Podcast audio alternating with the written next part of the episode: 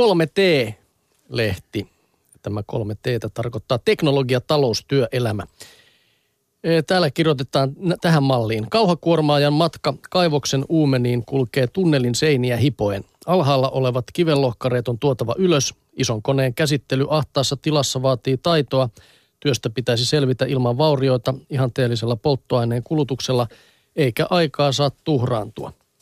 Tero Eskolan ei kuitenkaan tarvitse stressaantua. Hän nimittäin käyttää kauhakuormaajan hallintalaitteistoa simulaattorin ajohytissä.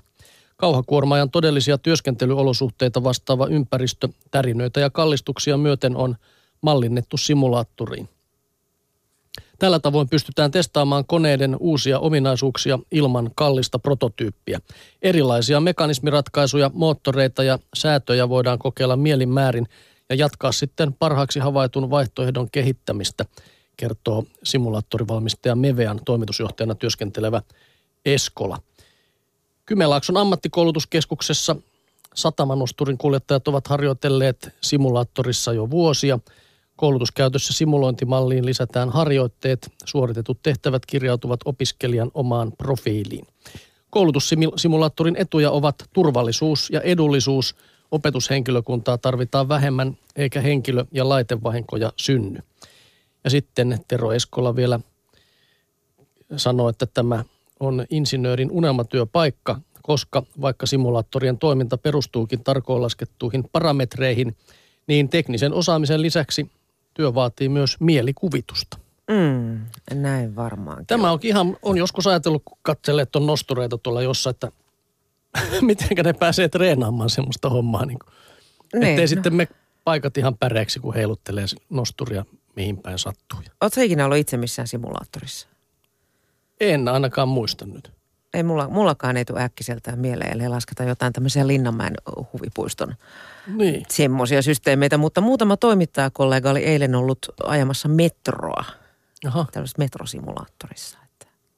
Automaattimetroa? Niin. Joo. Joo, se on jännittävä vaikka Tiedän, mihin sitä kuskinpukkia tarvitaan, jos on automaattimetro. niin, niin, se kyllä. Mene se ja tiedä. Melkein, se on melkein kuin simulaattori, se oikea metrokin sitten jo. Niin, kutakuinkin. Mm. Joo, no mutta tota, jatketaan sitten vähän niin kuin moottoreiden Aha. parissa. Tuulilasi nimittäin kertoo, että Toyota ideoi kaupunkia, jossa energiaa ei tuhlata mihinkään turhaan. Ensin katsotaan kännykästä, mitä työmatkalla on luvassa. Ruuhkia ei näytä olevan ja sään ennustetaan pysyvän poutaisena. Ja sitten ei muuta kuin auton rattiin itse asiassa auto on turhan komea nimitys, sillä ajopelinä on pieni yksipaikkainen ja sähkökäyttöinen Hamo Ride nelipyörä, jonka voi napata mukaan kodin lähellä olevasta latausasemasta. Älykortin vilautus ja ajokki on käytettävissä. Sähkövoimin ajellaan lähijuna-asemalle, jonne ajopeli jätetään sitten laturin seuraavaa käyttäjää varten. Työkaveri saapuu asemalle pikkubussilla, jonka linja kiertelee lähistön asuinkadut – Pienikokoinen bussi mahtuu kapeillekin kaduille ja vie täytikokoista linja-autoa vähemmän polttoainetta. Töistä kotiin on tarkoitus tulla omalla autolla, jolla puoliso on liikkeellä. Sää on muuttunut kehnoksi ja liikenne etenee hitaasti. Kaikki liikennemuodot kattavan tietojärjestelmän ansiosta julkisen liikenteen liikennöitsijät ovat saaneet hyvissä ajoin tietoa sään muuttumisesta ja junien vuorovälejä on lisätty. Tällä varaudutaan siihen, että osa työmatkalaisista palaa kotiin oman ajoneuvon sijasta julkisen liikenteen kyydissä. Kotona auto ajetaan katokseen ja kytketään talon sähköverkkoon, kun sähkönkulutus on suurimmillaan perheen peseytyessä ja valmistaessa päivällistä. Auton akusta otetaan energiaa talon tarpeita varten. Yöllä sähkön ollessa halvempaa akku latautuu automaattisesti sitten aamun ajoja varten. Tällä tavalla voisi kulkea perheen päivä Toyotan visioimassa älykaupungissa, jossa liikkuminen ja asuminen on linkitetty tiiviisti yhteen energiatehokkuuden nimissä.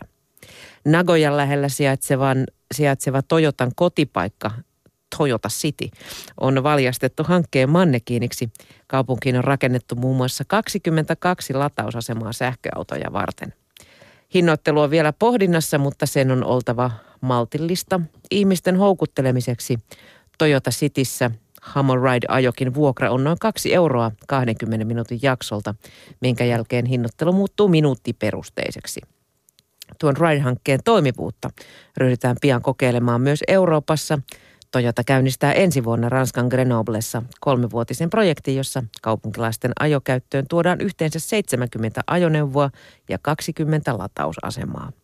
Grenoblen tavoitteena on laskea perinteisten henkilöautojen osuus liikennesuoritteesta lähes kolmannekseen nykyisestä vuoteen 2030 mennessä. Tiedätkö, mikä tuli no. ensimmäisenä mieleen? Tota, kun täällä Suomessa ei edes no, muistatko City-pyörät? Joo, niin, kyllä.